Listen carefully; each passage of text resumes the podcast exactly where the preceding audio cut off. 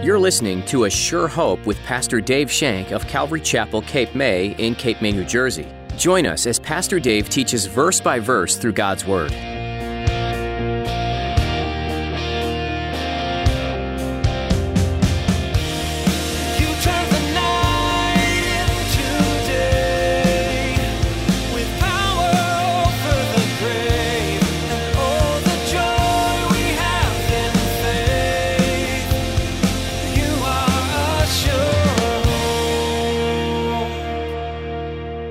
Remember when we studied Joshua? Right before they crossed the River Jordan, Joshua told them basically the same thing. You're going into the promised land. Get ready. Get ready. Cleanse yourself. Wash yourself. Sanctify yourself. Consecrate yourself. Something that they had to do. They had to be ready to go in to this land, to occupy it. Throughout the entire Bible, we see God choosing men and choosing women and even nations to do his will. All throughout the Bible, whenever God was delivering his people, he always challenged them to consecrate themselves. Today, Pastor Dave will be exhorting you to live a repentant lifestyle and to live a set apart and holy life unto the Lord. Jesus is coming to deliver you from this world. Purpose to prepare yourself. Now, here's Pastor Dave in the book of John, chapter 1, as he begins his message A Voice Crying in the Wilderness.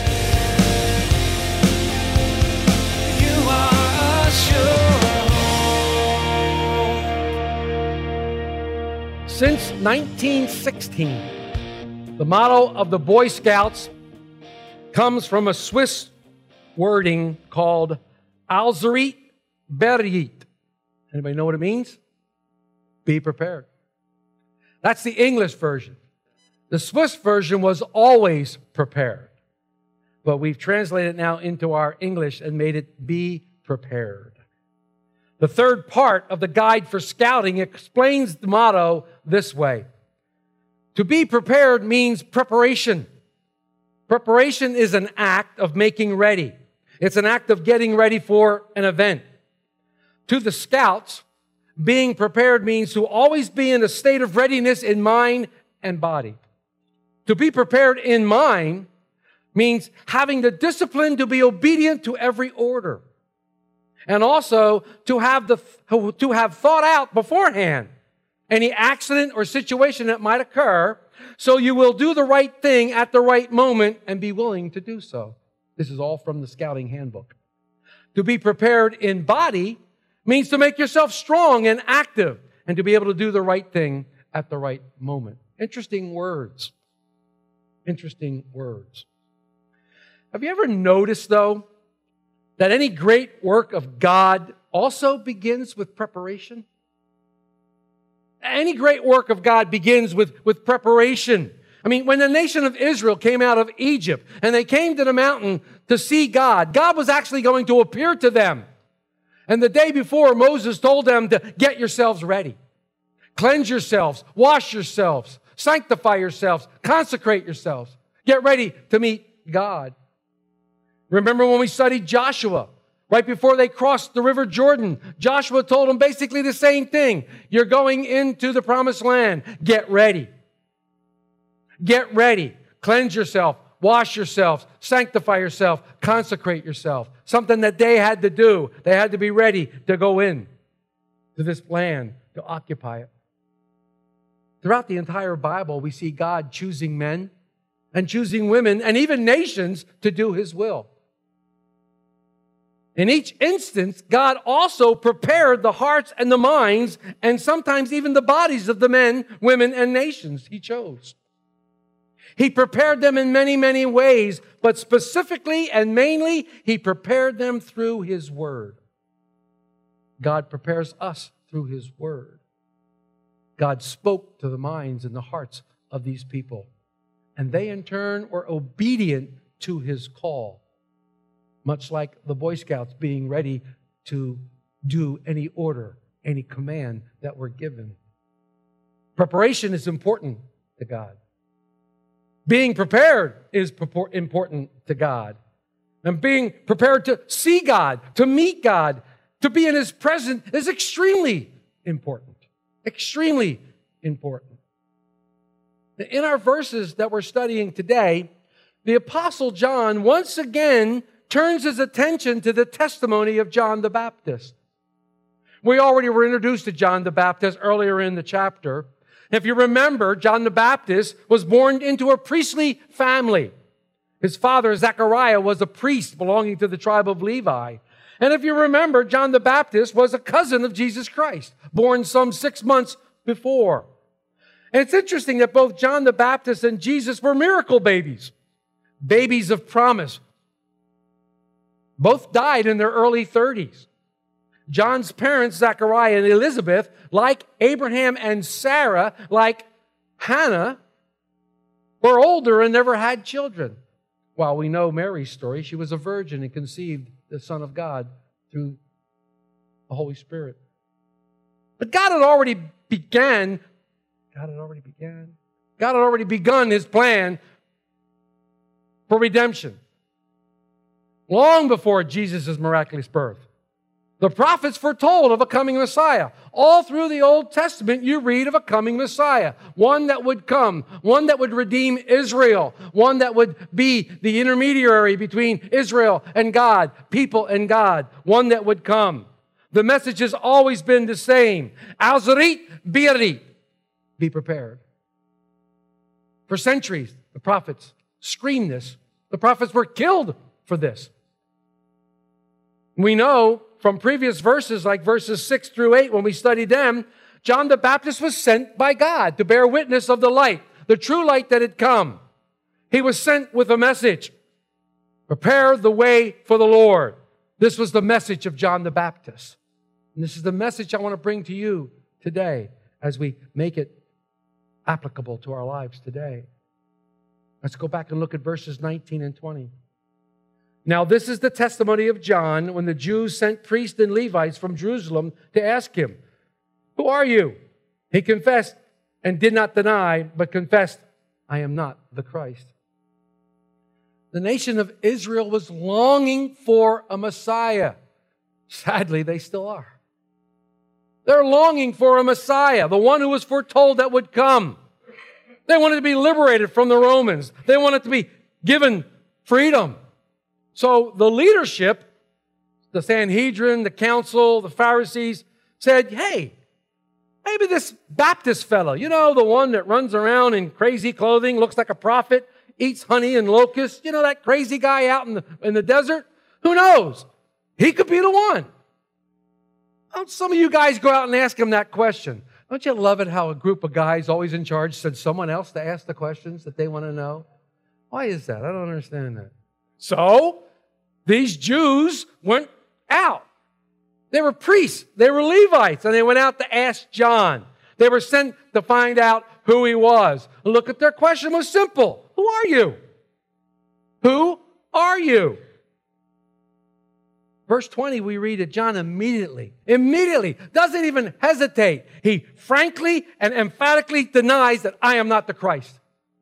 I am not him. He denies that. I am not the Christ. He immediately confesses that he is not the long promised Messiah, the Redeemer of Israel. Now, suppose this was you or I. I mean, if I was John the Baptist and they asked me who I was, I'd say, What do you mean who I am? Don't you know who I am? What do you mean you don't know who I am? I'm a priest. I'm a prophet. I was miraculously born to Elizabeth and Zechariah. I've been called by God. I've been chosen by God. I've been sent by God. I'm the one that Isaiah and Malachi prophesied. I'm the forerunner of the Messiah. That's who I am. John didn't do that. John did not do that at all. John simply and eloquently and quite quietly says, I'm not the Christ. Brothers and sisters, may I say this? This is when we find our true identity. When we come to the realization that we are not the Christ. Now, you might be thinking to yourself, yo, Dave, I don't think I'm the Christ. I don't think that way. Oh, really? You think you can handle your own life? Are you in charge of your own life? Do you work at your job perfectly all by yourself? Do you raise your children all by yourself and say, look what I did on your own experiences? Or maybe you can work at your marriage and relationship because you have your own ability. If this is you, guess what? You're saying, I'm the Christ. You're saying that. But if you realize that you're not the Christ, then you can be the person who spends significant time in prayer because you know the Word of God. You know Jesus saying in John 15, 5, apart from me, you can do nothing. You know that. John the Baptist knew that. When you come to this realization, when you put away your can do attitude, sorry, Navy, when you put away your can do attitude, when you put away your can do mentality, and you realize that you can do nothing apart from Christ, I believe that is when the true Christian life begins. I believe that is when true Christianity meets the road. And may I add, that is when you've experienced the true freedom of Jesus Christ. When you realize that you're just not all it, that Christ is your all in all. And yes, you can do all things through Christ who gives you strength. When we rest and we trust in the finished work of the cross, that there is absolutely nothing else we have to do, wow. The freedom that exists in that is incredible. Guys had a great teaching on that specific topic yesterday. Trusting and resting on the finished work of Jesus Christ on the cross. It is so important. So important. But in verse 21, the question continues. In question, look at verse 21. And they asked him, What then? Are you Elijah? And he said, I am not. Are you the prophet? And he said, No. Are you Elijah? No. Are you the prophet? Now, what are they speaking of here? Moses in Deuteronomy 18 18 predicted and prophesied that a prophet would come. A prophet would come. They're saying, Are you that prophet? And John said, No, I am not. I am not. And there must have been some frustration on their part. There must have been some frustration on their part because they look around and they go, Well, then, if you're not Elijah, and if you're not that prophet, then who in the heck are you? Who are you? Then, and look at verse 22. Then they said to him, Who are you? That we may give answer to those who sent us. Why, what do you say about yourself? It's just they're saying, Hey, John, we've been sent by some pretty important people and they want some answers here. They want some answers. So who the heck are you? Tell us so we can go back and report to them. We don't want to go back looking like Moses and go, we don't know who he is. We want to have some things to say. Tell us, please. John's answer is nothing less than astounding. It is nothing less than astounding. Let's read verse 23. He said, John said, I am the voice of one crying in the wilderness, make straight the way of the Lord. John not only knows who he is not, but he knows exactly who he is. He knows his calling.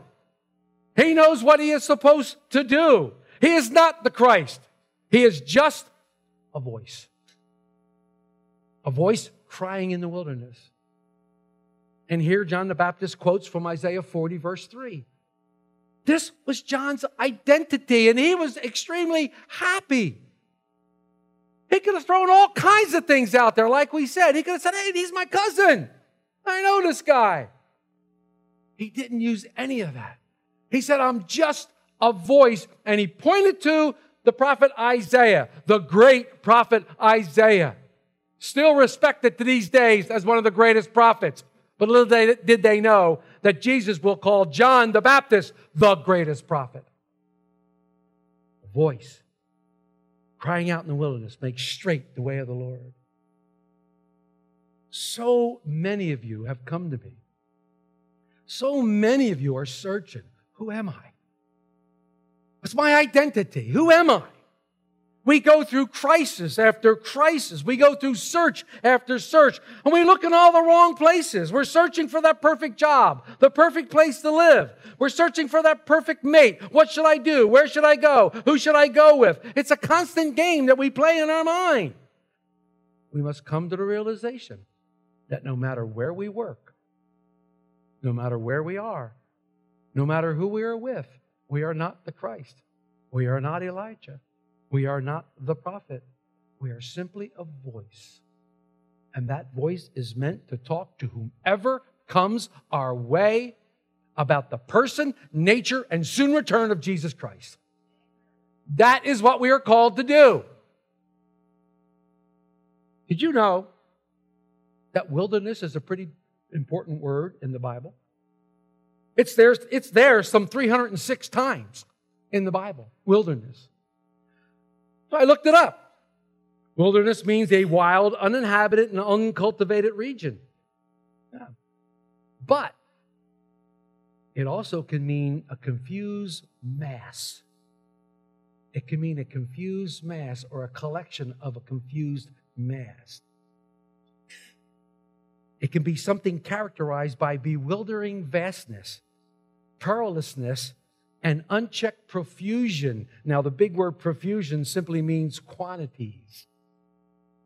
So, to quote the Coneheads, we live in a time of mass quantities of confusion. There's mass quantities of confusion going on in our lives, folks. Mass quantities. We live in perilous times, and my fear is, is that we will become complacent now that most of us have gotten our way in the election as if we had something to do with it. I don't want to see complacency come over to church. Jesus is still getting ready to return. We must not be lackadaisical. John's message today is as important as it was when the Apostle John recorded it. Be prepared, be in preparation, make straight the way to the Lord.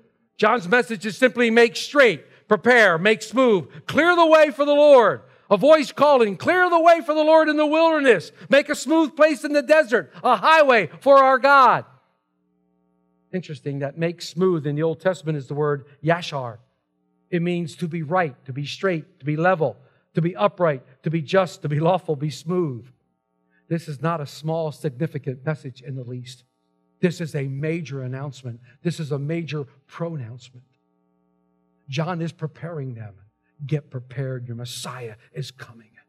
Your Messiah is coming. And when we get to verse 29, not only is John going to say, Get ready, your Messiah is coming, there he is. This is huge, folks. This is huge. The Messiah is coming. The deliverer is at hand. He's coming. Repent, the kingdom of God is at hand. The same words that Jesus will say throughout his ministry. Repent, the kingdom of God is at hand. Through John, God is calling the people to ready themselves for the coming deliverer, for the Messiah. Clear the way for the Lord. Prepare yourselves for this long awaited arrival. And dare I say, we need to prepare ourselves for his long awaited return. Because Christ is coming. See, John had a deep concern that God's people are not prepared to meet him for salvation. See, in the Old Testament, God was bringing his children out of captivity, out of captivity and pointing the way. And now God was coming to them. God was coming to his people with redemption. He was coming to accomplish the task of redeeming the world to him. The Lord of heaven and earth is making an appearance. Be prepared. See, think about this. If Jesus was merely a man, his arrival wouldn't necessitate any significant preparation, would it? Well, if he was coming to your house, maybe you'd like to, you know, sweep the dust under the rug or something like that. But this was a call given to, to God's people before the times. Listen to Proverbs 3 6. In all your ways acknowledge him, and he will make straight your paths.